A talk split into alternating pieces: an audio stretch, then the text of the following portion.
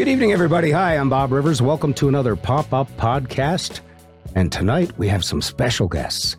And we're going to go where Bob Rivers and BJ Shea have never gone before. We're going to talk about um, something that we both love, and, and, and it's tied into how we met and also tied into how we competed with each other. And we bring on with us a special guest, Amy Ulen, who is a, a school teacher. And she's much more than that. She's part of the Star Trek community. So she's a drama teacher who won the walk on role in Star Trek Enterprise. Uh, that, that I gave away. I shouldn't say I gave it away. We looked for the biggest Star Trek fan we could find on the Bob Rivers Show a few years ago. Let's welcome them both. We'll start with BJ Shea, host of Mornings on KISW forever. How you doing, BJ? I am doing very well, and I am so happy we get to talk about one of my favorite subjects. And I expect that you have a lot to say. Uh, Amy Ulen, you know, was it 2004 when we were on that Star Trek episode, right? Yes, you said it four year or a few years ago, and I'm like, uh, almost twenty. Wow. I know. Um, you're a school teacher uh, by profession, and by the way, to me, all school teachers are angels. What grade were you teaching at that age? At that time, I was primarily teaching sophomore English um, students, and then between then and now, I transitioned into career and technical education, um, focusing on computer science. And now I'm at the district level, um, integrating computer science grades K through 12. Wow. So science is a huge part of even your, your pro job. Yes. Okay. Let's, um, let's do this. Let's start with Amy because um, you're our special guest. Tell us your origin story of uh, becoming a Star uh, Star Trek fan, and what it is that drew you to this particular series, or which particular series, and uh, the characters and the philosophy. Yeah, so I have been a fan for as long as I can remember. Um, I didn't, I was too young during the original run of the show. So I watched the original series in syndication and I was like, you know, I enjoyed it, but I wouldn't, um, you know, call myself a fan like I became a fan. Uh, it really happened because of Shakespeare as most things do in my life. so uh, when I was in high school, I took a Shakespeare elective, and we saw um, some of the John Barton um, like videos of uh, teaching Shakespeare, and Patrick Stewart was part of that. I had seen him play Claudius in Hamlet. And so when I learned that the next generation was coming out with this British actor, Patrick Stewart, I was like, yes, I love him. And so I became a, a diehard next gen um, fan, and uh, the rest is kind of history. I'm almost, I am almost a completionist. I am finishing the original animated series, and we've got four more episodes to go, and then I will have seen every episode of Star Trek at least once. So, a completionist. I was wondering what that was. It sounded like an alien species. A completionist is someone who's seen every single franchise. Yep. Wow. Okay. Yeah. That's a lot, a lot to take in.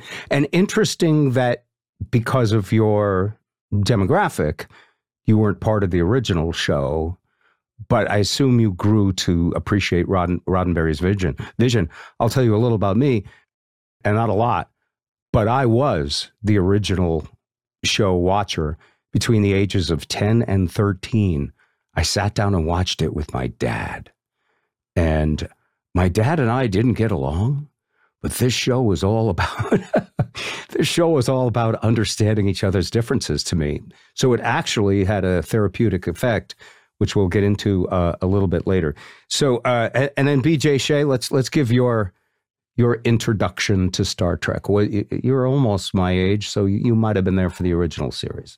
I was there at a very a much younger age. I was I, I was I, I, was about six uh, when it came on, and um, for the most part, like Amy, I watched it in reruns when it be, when it really became huge in reruns, and then they started doing all the conventions and everything when I was in my teens. But I do have a very very vivid memory of learning about racism from that one episode with Frank Gorshin and uh, Let That Be Your Last Battlefield. Um, and I remember having fights with my Bostonian family, which shocker, Boston was a, a relatively racist place. And uh, my family members didn't understand why I didn't share their opinions about racial issues. And I was, because I, just remember that episode. I go, and I remember fighting with my father. Are you going to blow up the whole planet? Don't you understand, Dad? If we don't figure this out, the whole planet's going to burn. And he's like, what is wrong with you? you know, that's what happened on the show.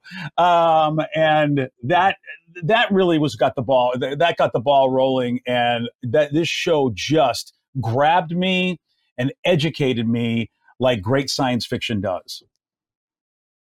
From what i have determined um, the vision of this one man gene roddenberry cannot be understated. What would both of you guys say to that Well, Amy, have you watched Center Seat, which is on Prime right now, and it was I could think released for the 55th anniversary? You know what? I haven't. I have it recorded, but I have not watched it. Uh. Yeah, if you watch that, it gives you a great history of Star Trek and the behind the scenes, the gossip, and it does really paint a little bit of a different picture of Gene Roddenberry.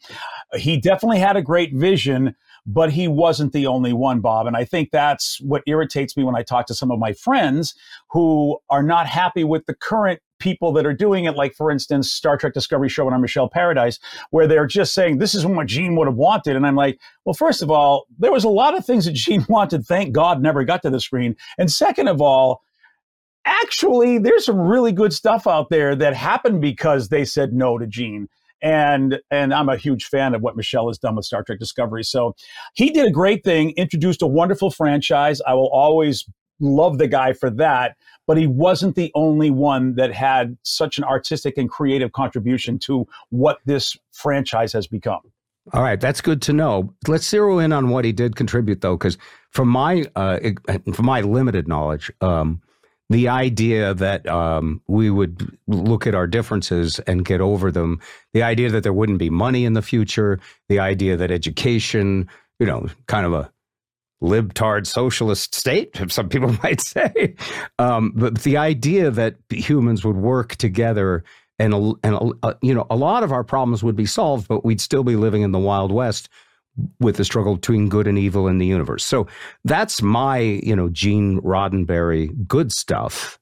You guys are, you know, you guys are very into the behind the scenes minutia. Also, I've never met a hero who didn't fuck up in some amazing ways that I don't know about. What about um, what about that stuff? I mean, every day when I walk into this is how stupid I am. When I walk into a grocery store and the doors go shh, you know, when I when I hold this up to check my heart rate and see if I'm in AFib and how much I walked yesterday, how many steps, all of this stuff. Uh, this is the tricorder to me. It's it's everything. So all of that was kind of visionary from the beginning. If I push back on that argument a little bit, right? That was him, Gene. I mean, or not. Yeah, he, you know, he. Go ahead, he, look, dash, he, dash my. Yeah, uh, he, he did and Amy, feel free, you know, Amy, if you want to comment on that too, go right ahead. But he did, he did have the vision of what he thought would be a utopian future, especially with no conflict amongst human beings. The conflict came from the aliens, but his thing was, I don't want anybody who's human to conflict with other, have conflict with other humans. That was his big thing. Um, and you're, you're right, Bob. It was his vision was really a really great one. Uh, I can't take that away from him. All right, Amy. Yeah. Well, and I mean, it's a long line of science fiction, right? Because science fiction writers have always pushed the envelope of, of what is. And then we have these amazing engineers and computer scientists and um, scientists that come along and say, oh, yeah, that's a great idea. I'm going to make it happen. And they make it happen.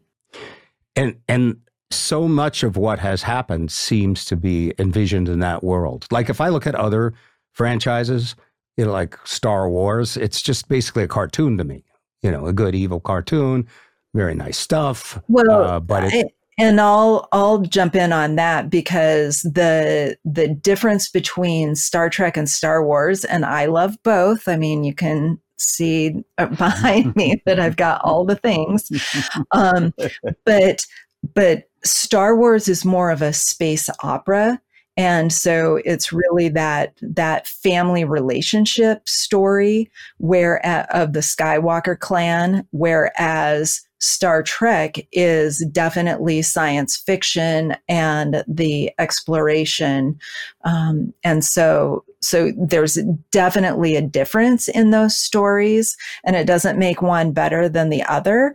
Um, but for me personally, I have gone all in on on Star Trek because I do you like them all? Love it so much.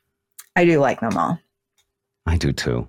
Even the ones people yeah. argue about. That BJ was bringing up, like like there's bands I like, like Yes, and there's like 18 different versions of Yes, and some people like I hate the 90125 Yes, I, you know Trevor Rabin, I hated that stuff, that 80s stuff, but I liked this one, I liked drama, I liked that one, and there's something about all of this that is tied together um, that still, uh, to me, seems to retain that original vision that we find a way to uh, learn to work things out in almost any difficult situation. And racism, you know, you, you brought that up um, earlier, uh, BJ. I think that it was that's one of the biggest topics of the show, wouldn't you say? As we we run into a culture that's different from ours, and we have to find a way either to respect them to negotiate with them, uh, to trick them, or to keep them from tricking us or killing us. Or uh, and, and, in the process of this, what fascinates me about uh, so many episodes is it's human nature we're exploring, even though we're putting it on you know alien uh, costumes. Definitely. Definitely. It's a lot easier to uh, tackle tough issues if it's blue and green people as opposed to people that look like us. And uh, and that was, I think, I think Gene said that. He goes, "You want to know my politics? Watch the show." He, he, from what I understand, he was never somebody that really came out and spoke politically. He just let the show do the talking, and that's what, like Amy said, that's what great science fiction does. It really does make you look at your world in a not so uh, uh, uh, you know confrontational way towards you. You can look at it and realize, all right, no one's attacking me, so now I can be calm and be reasonable and take a look at these ideas and concepts and go, oh, you know, I can apply these to the real world, and that's what great sci-fi does. Yeah, and that's Jamie, one of the. Yeah, go oh, go, well, go I was going to say that's kind of one of the chief complaints that I think a lot of people have with the the newer versions um, especially something like discovery you know you hear people saying all the time like oh it's so woke. And it's like well star trek always has been. The difference is that um like older versions of star trek were much more subtle in their storytelling. Whereas I feel like Discovery really just kind of hits you over the head with it and doesn't allow people to kind of come to their own conclusions. Um, and so I think that's what people are pushing back on and not realizing that it's always told these stories. You know, we just discovered it ourselves instead of being told. I think, by the way, that's very interesting because we're we're told so much now that we're all kind of placed in categories by the narratives that are in the news, and so we're we're the audience is different. We're coming from a different place than we were when I was 11 years old, watching my uh, you know watching Spock with my father. So I was a very insecure kid. Um, I also was, um, uh, well, we had a you know, we had a lot of yelling in our household. We were a typical 50s 50s dad who had to work too many jobs, mom juggling eight kids, and um, and they, and they had come from you know parents of a different era also. So so I was uh, just happy to sit down with dad and watch. And I remember watching Spock with his logic, and I remember thinking, I want to be like that.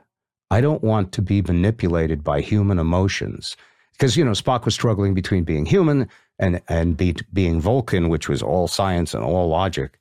And and, and I remember thinking that uh, this is uh, this is a great mentor. This guy Spock. So I actually started using you know Spockisms in my defenses against bullies at school, you know, in almost every life situation at, at, that young age, 14, 15. I was a very uh, messed up kid. And uh, I spoke to a, a, friend of ours, brain scientist John Medina.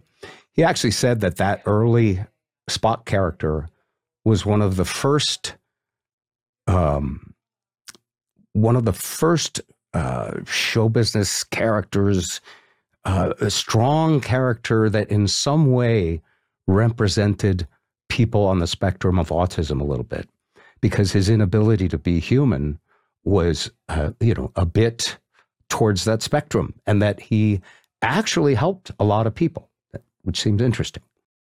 Yeah, I, I think that's a great observation, um, which is interesting. Where I think another complaint that Star Trek Discovery has is that it's a very emotional show, and that's when you think about where they were in 1966 and the level of emotion that would be shown compared to where we are in 2023 and I would argue this with anybody that the last season of Star Trek Discovery might be one of the best Star Trek seasons there has ever been because of what they did. I swear they they were watching Brene Brown's Axis of Love special and reading her book as they came up with this storyline because of they found an alien race to communicate with and they had to communicate with the alien race via emotion. It was like they they couldn't just use words. They they just didn't work that way. And antonio damasio is a great neurologist that uh, brene brown quoted that said that humans think that they're just thinking machines that sometimes feel but he said no we're feeling machines that sometimes think and that emotions really are important for our, our our way of interacting with each other. And that whole season was about that and a lot of my friends that I grew up with watching that show who aren't very much in touch with their emotions, and a lot of them happen to be heterosexual males, they just don't like that. And it's like, but that's where Star Trek is going boldly. They're going emotionally boldly where no Star Trek has gone before. Brilliant season. And um, it's doing like Amy said, it's what Star Trek has always done. They're like, what needs to be talked about? We're going to do it. And uh, I just love that last season. And most people look at me like I'm crazy, but I'm like, no, I, I you know, I think Michelle Paradise and that whole crew is genius. I think Sonequa Martin Green is terrific. And if we do ever have real aliens that land on this planet, if you've ever seen an interview with her, I want her to speak for the world because she's an amazing speaker. Um, and it just it kind of bothers me that the show gets panned the way it is but then i remember that almost every star trek show seems to get panned by the current people and then gets appreciated later. Yes. by the way um, uh, i'll go to amy next but i'll say everyone who's successful gets panned by the way. Elon musk gets destroyed. He's the richest man in the world and he's doing more for global warming than anybody. He's going to put us in space. He's a bit of an asshole probably. Uh, steve jobs was but i still use my iphone. Um, here's something about Star Trek. Uh, and I just did a quick Wikipedia. It's one of the highest grossing, most successful media franchises of all time. It's made more money. And and you know, you don't get all of these shows, all of these spin-offs, all these motion pictures, all and and recently in Las Vegas, you know, Amy and I were at the Star Trek convention and it's I mean, people show up not just in costume. People show up, they are aliens. They are not in costume. That is very convincing. And and as we talk about this, I'm trying to imagine our audience because we probably have some people uh, like me who watch the original series and Star Trek Next Generation, and to them, that's their world of Star Trek. Because then you would be busy raising their families and you know they, they didn't get into gaming and all the stuff that the modern people are into. And then there's people uh, watching the new series, and some like you and me, BJ, who've well, you've you've probably never never left, but I came back to a Discovery and Picard and Brave New Worlds. What a great, what a great show! Um, but each one of them, when you watch them, it's not the same. So it's not the same as the series that you, you know, you you you, you have your favorite series, but you gotta you gotta invest a little into it. Uh, so I'm gonna ask Amy next, which series for an old fart like me would be the most interesting if I hadn't stayed with the franchise? Oh, wow. Well, I would definitely say if you hadn't stayed, I would definitely jump in with Strange New Worlds because yep. I think that that is it has enough of the the characters and the relationships um, and if you can get past the musical episode um, then I think that you would really would mm. really love it. Um, yeah, and it also brings and, you, it brings you back to the original cast. It brings you back to his. You know that. Uh, you, I mean, you know Captain Pike is headed for trouble, and then and then they introduce Captain Kirk. So yeah, yeah, yeah. Right. Yeah.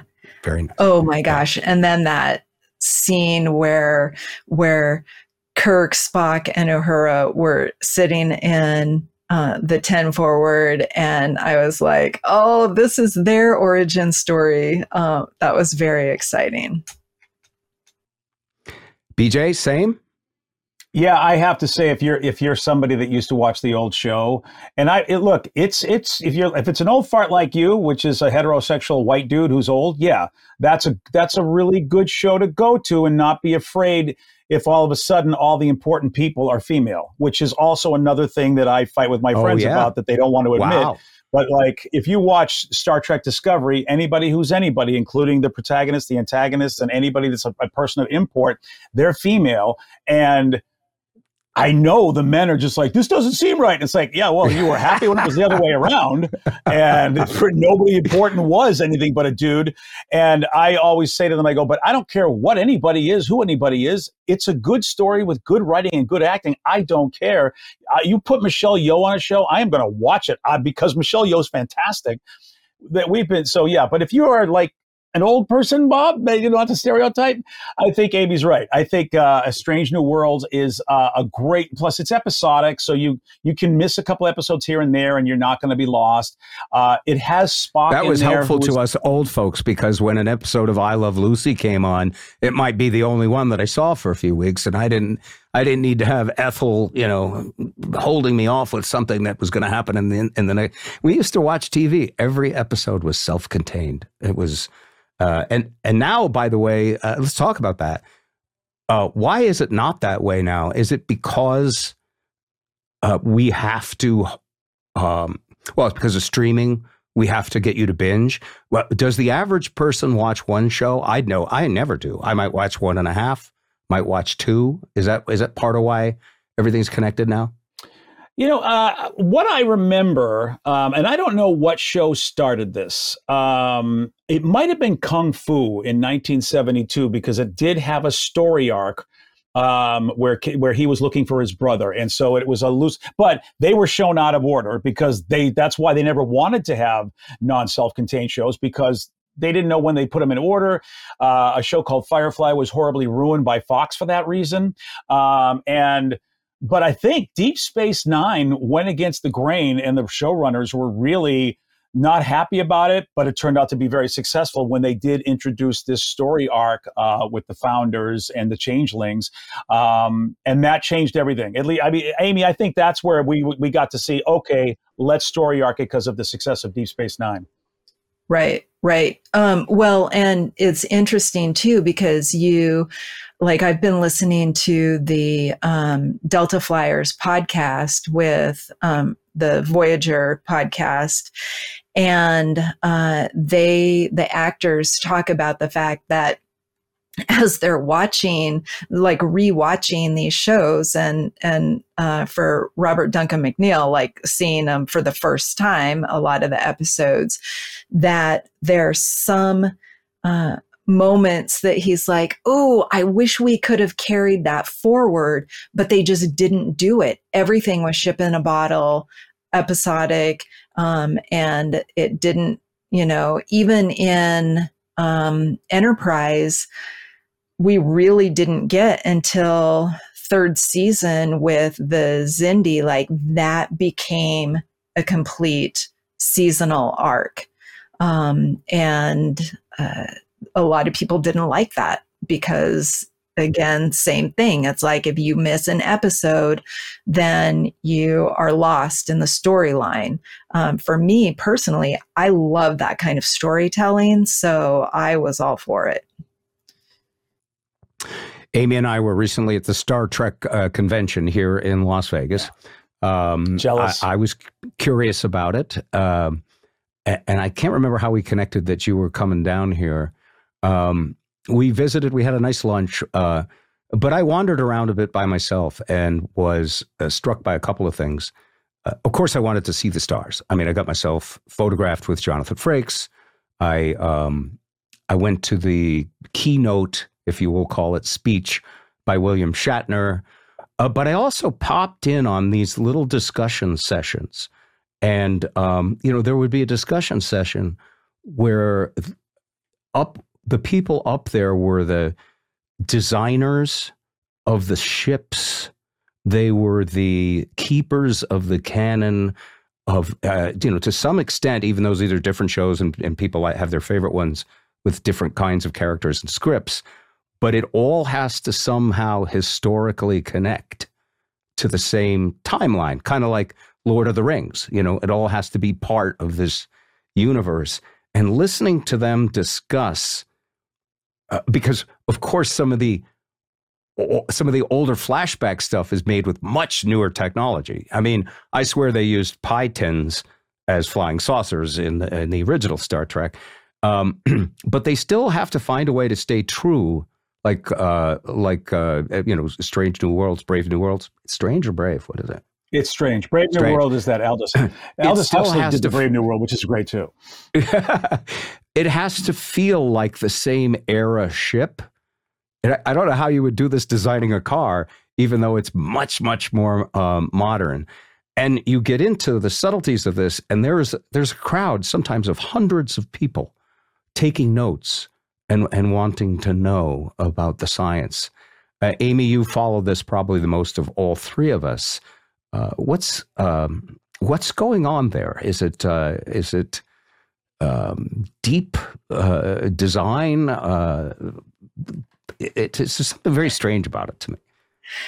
Well, it's interesting because when you go to the Enterprise in Strange New Worlds and are walking around this opulent ship, and then, you know, you think about what it's going to be in just a few years when Kirk takes over. And it's like, oh, we used to have this amazing, like, like bridge and and 10 forward and which i don't think they called it 10 forward. They did on enterprise but i mean um next gen. It's like like what happened to our ship? Um so yeah but but from the perspective of even if we're talking about continuity like it would be nobody would watch it if we were using the same technology that they were using in the 60s when they created this show. So the the people who want it to be the same they don't. They think they do but they don't. Because as soon as as soon as they put something out that looked like it was made in the 60s they'd be like mm, turn the channel. So um yeah but but so there, then as there's far the illusion that they're connected. It's like an illusion that they're connected, right? right. And they do, and they do it. Uh, I mean, it's it's somewhat convincing to me. I mean, it, it, to watch any science fiction, of course, you have to suspend your disbelief. Um, and and so that's their job, really, is right to seduce us with something close enough, but still eye popping and uh, and fun to watch. Mm-hmm. Yeah. Hmm. Yeah. But then when All you right, were talking about about canon, um, you know, you've got the people who are are very upset about the Kelvin timeline with the the movies. And um so so then you know you, uh, and say say more for those that don't know what that means the kelvin timeline. Oh so that was the was it the 2009 is that when the yeah the J, yeah the JJ verse all the the JJ Abrams movies are considered the JJ Abrams timeline. Okay, yeah. yeah. yeah, He took some liberties. I take. Well, he created an alternative like, timeline. Is what, yeah. basically what happened. Okay. So and, that the different things happened to Kirk and Spock, and you know that way they could tell a new story about the old crew with them being young that hasn't already been told, but you but it, like none of us knew what was happening because being an alternative timeline things were changed because of a random set of events created a whole new bunch of things that didn't happen as we remember in the prime timeline, which, got it, got it. oh, it's a, you know, to quote Doctor Who, it's all timey wimey and wibbly wobbly. We should try to figure it all out. so it's something else for fans to argue about it. Amy, but when we were talking before the show, you, yeah. I think we uh, alluded to fans debating different eras, and BJ, you and I have talked about the same thing. Um, is it? It's tied together, but there, but there are fans who only like certain parts. Oh, yeah. The, the, the, you know, it, it's a fine line between somebody that wants to really preserve canon and gatekeep. It, it's a fine line when it comes to an attitude and a tone. And, you know, I love it that, you know, my wife and my daughter were not big fans of Star Trek and, and JJ's movies, they both liked to the point where now they're used to the ships looking amazing and they're used to great quality and great production. And like Amy said, I don't think my wife would watch uh, Strange New Worlds. She just wouldn't do it if it looked like Star Trek, the original series. So I'm happy what JJ, I'm happy for what JJ did because the essence of Star Trek is there. They're just putting it in a way that is palatable for people of today because it's not 1966.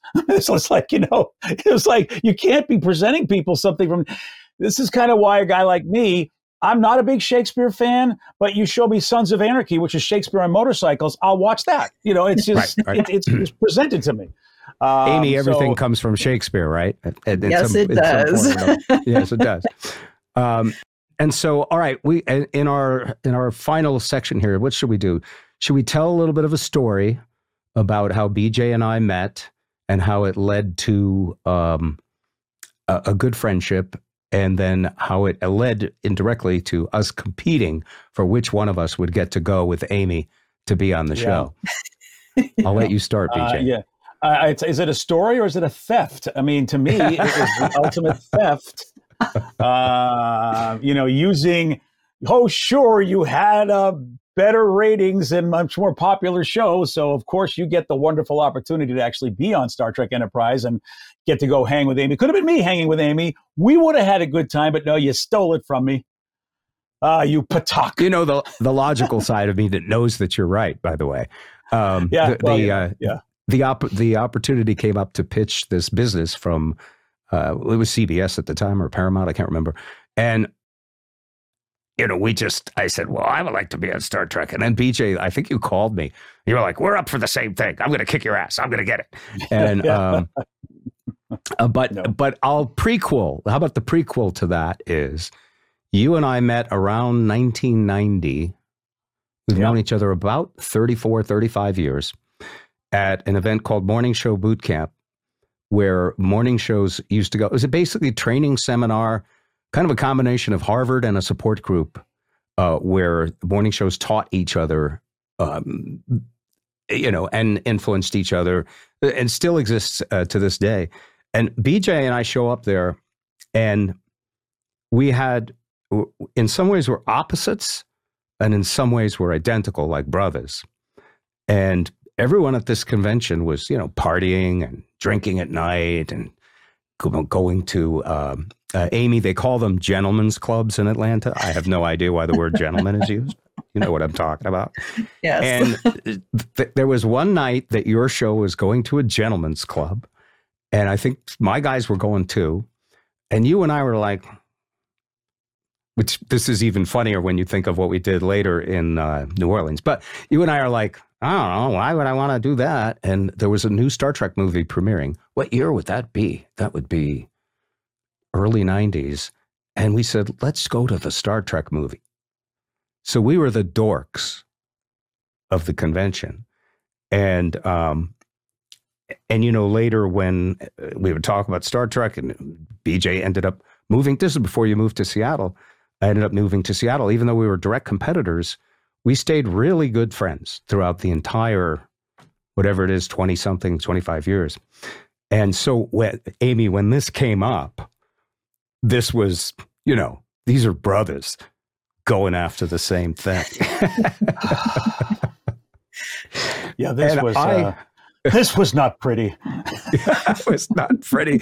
We each had to do presentations and uh, and um, of course the competitive uh, BJ talks about ratings. We were very close in the ratings, uh, but at that point I think we were a little bit uh, ahead. And in the end, BJ took over as number one, 2554. And by the way, you still are number one, 2554, at least in men category, right? On your show? Yeah, uh, but you know what? I still am not. I am not on Star Trek any show. That's okay. take your take your ratings and put them wherever. Put, put them in all, space. Buddy. Shove it all. I wanted to do that. Show. I don't care about any of that. I was right. robbed. so, uh, so we have this contest. Yes. Well, no, you know the important part that I, I, was an opportunist because you were very, very successful and I wasn't very successful. So the opportunity, yes. do I want to go pay some woman a ridiculous amount of dollar bills, or do I want to further my career to go hang out with one of the most like successful guys in the business who happens to be interested in the same thing I am? I'm like, oh, yes, I'll go to the Star Trek movie because I'd already seen it, but I'm like, I'll see it again with you, buddy, just to be your pal. So I, I really was so you, an opportunist. You really did want to go to the friends. strip club. That was a whole. Uh, that was virtue signaling. Well, you, but I wanted a career. So listen, though, that, the strip okay. club is temporary. The career is permanent. Right. So I went for the career. All right, let's come back around to Amy's part of the story. So I didn't know what to do uh, specifically, but I, I recall we did some kind of a, you know, we were looking for the biggest Star Trek fan contest. Amy, do you remember your entry? Oh my gosh, yes. Yes. So I didn't know about the contest the first week that it ran. Um, second week because then when I watched the, I had taped the show and when I taped it and I saw the commercial, I'm like, what? How did I not know about this? And so then the second week that it ran, I'm feverishly taking notes and I, from school, I'm trying to call in on my cell phone. And then the third week, I'm like, okay, this is the last opportunity that I have. Um, I called in sick sick and stayed home. I was dialing in on both my landline and my cell phone at the same time. Um, I finally got picked up on my landline and um, there were i don't know how many people ahead of me that were answering and the people were getting very very close to the right answer I had taken notes, so I knew the right answer. And so when I got on, I like shouted out the answer and um, it was correct.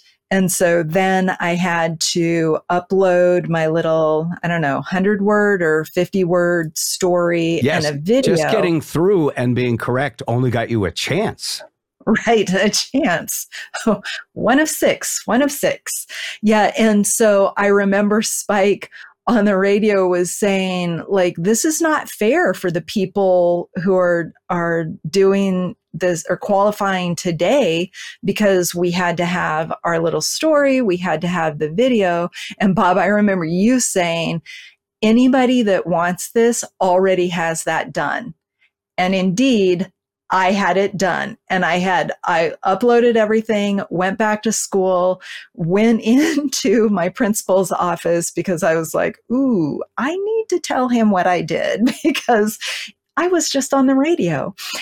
And so I let him know that um, the voting was opening up, I believe, at 9 a.m. or 10 a.m. that day.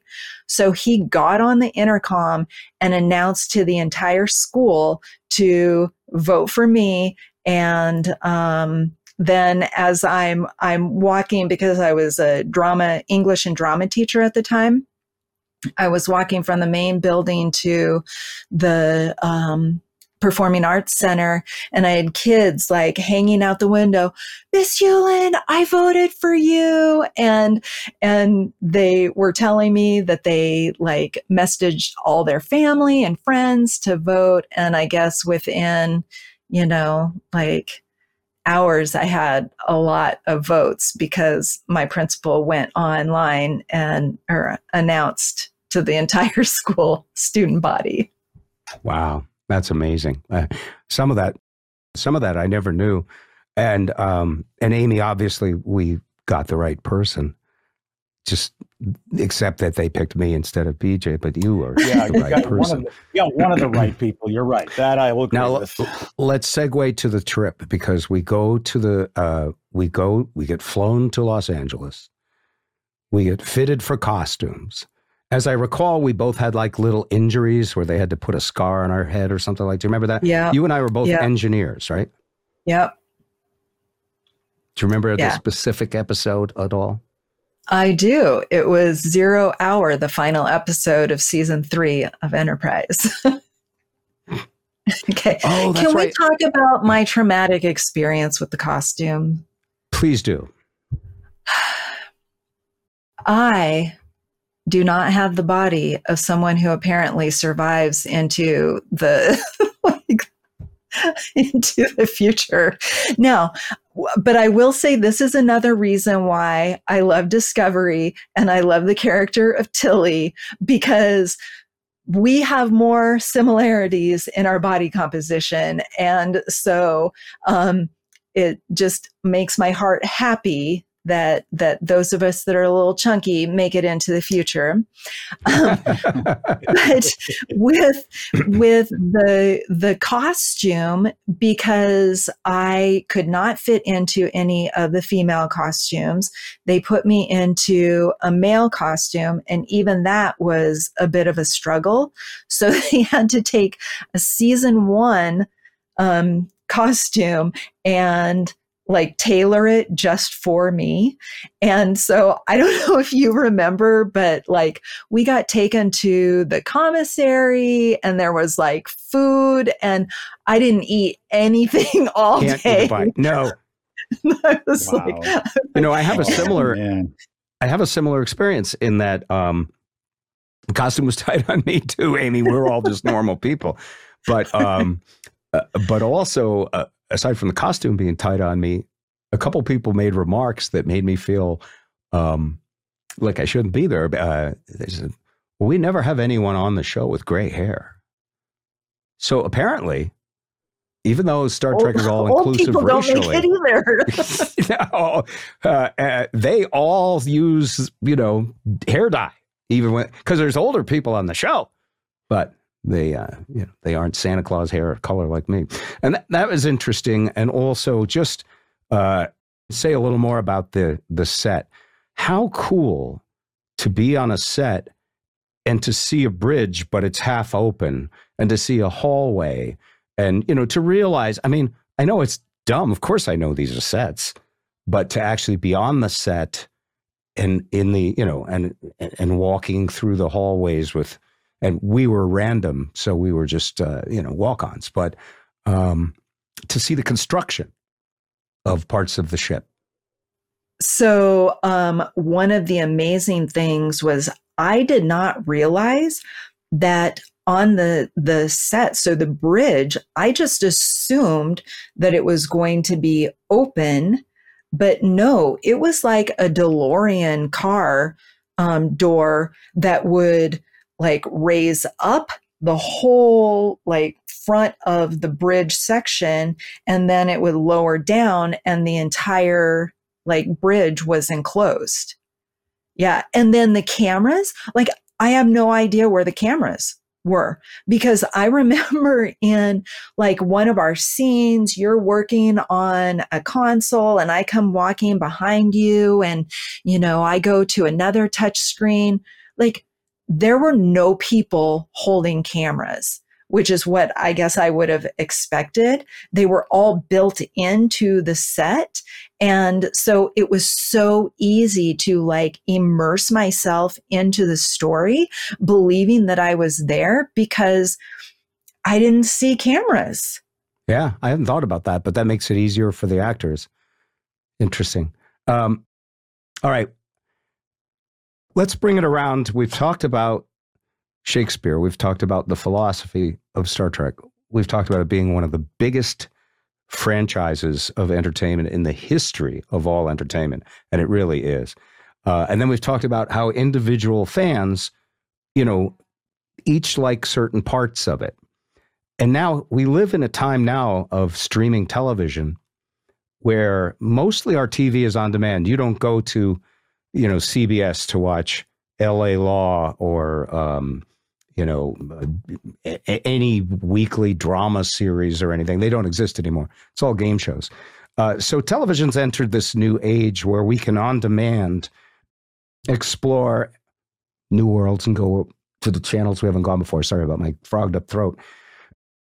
It strikes me that part of uh, part of what we're doing tonight, of course, is we're we're all big fans, but we're telling you that there's a lot to explore there if you want to go deeper into. Like Lisa and I are watching Suits right now, just because it has Meghan Markle in it and it's an interesting lawyer show, but it's nothing compared to these Star Trek franchises. And uh, it'd be a good time to start binge watching, wouldn't you think? There's a lot of great and and look, we're talking about Star Trek, but what a great time to be a science fiction fan because of all the choices you have with Apple TV Plus, Netflix, Prime. I mean, everybody is really wanting. I never thought I'd ever see uh, Isaac Asimov's Foundation ever on the screen, and I, you know, I really am. I'm, I'm very happy with what they've done with that. And so, yeah, Bob. I mean, there's so much out there and Star Trek definitely gets, I think, they, they get the credit for it because they really showed that sci fi fans, if you give them something really good, they will watch it. They call us uh, creative obsessives, which is another name for geeks. We spend more on our fan stuff than any other fan of any other thing. So, you know, it's it's a good time to be a fan of sci-fi fantasy for that reason. Lots of great stuff out there. To your point, you can binge. Oh, I, I am so envious of people that get to binge Star Trek and have never seen it oh man, it's like what a treat. You, are uh, it might take you a year if you want to do a show a night or a couple of shows a night, a year to do all of it, maybe even more. And that's to me, oh. that's nirvana right there. Amy. Yeah.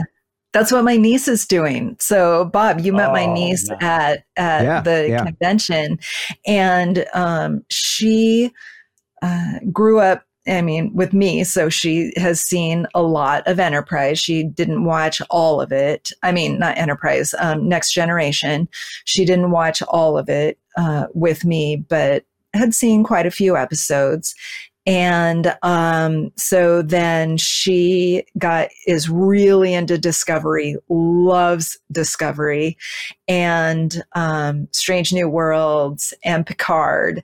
And so now she was like, you know, because she felt like at that convention, she was like, she knows a little bit, but she wants to learn more now because, especially, she lives in Vegas now. So now we are going to go to all the conventions together. Sure. I'll see you at the next one. How yeah. often do they have them? Pretty every, it's every year, right? Every year. Every year. Yeah. yeah. They used to have a lot more like around the country. Um, but she is she started watching enterprise and is just continuing on. She found some website that kind of talked about the chronological order. So she's watching um, the story in chronological order. And and so i'm very very excited for her. And i think uh, to wrap this up um, the um, the message that we started with that there's so much you can learn from these shows about conflict, conflict resolution, um, being open minded uh, about people that are different from you. And, you know, and I got it as a kid just admiring Spock. And I have to say this about Kirk. I watched William Shatner at the convention do one hour off the top of his head. Were you there, Amy? Mm-hmm. Well, I, and, I have I wasn't in that session with him, but I've seen him before. So you've seen him do this, and yeah, uh, it's nothing like what you would expect. He was off the top of his head in 18 different ways, and a truly brilliant philosopher and playing with his audience about his own. Here's this guy, he's in the 90s now, still doing conventions, still believing in what he did, and went up in space. I'm not sure I would I was do that. Say, go into space for real. So yeah, there's so so much to admire and so much to learn, and this has been our pop up podcast about Star Trek with me, Bob Rivers, B.J. Shea, and Amy. You, oh, I feel so blessed that you got picked and continued uh, to stay in this universe, and uh, you know, and of course, you're a school teacher, so that makes you an angel. Yeah. Well, and I have to say before we go, just a huge thank you for the opportunity because um, it really was a life changing opportunity for me. I got to write for Star StarTrek.com covering the Pacific Northwest activities. I ended up um, being uh, in charge of celebrity at several conventions, um, being on Star Trek of Gods and Men uh, being part of Walter Koenig's star ceremonies. So it's like it led to a lot of experiences that I never would have had. Um, so a huge thank you to you. Uh, now let's see if we can do. Uh, uh, I can't do this. Yeah, I'll let you guys do it. BJ Shea, Amy Ulen, and Bob Rivers here. Thank you so much for visiting us on the podcast.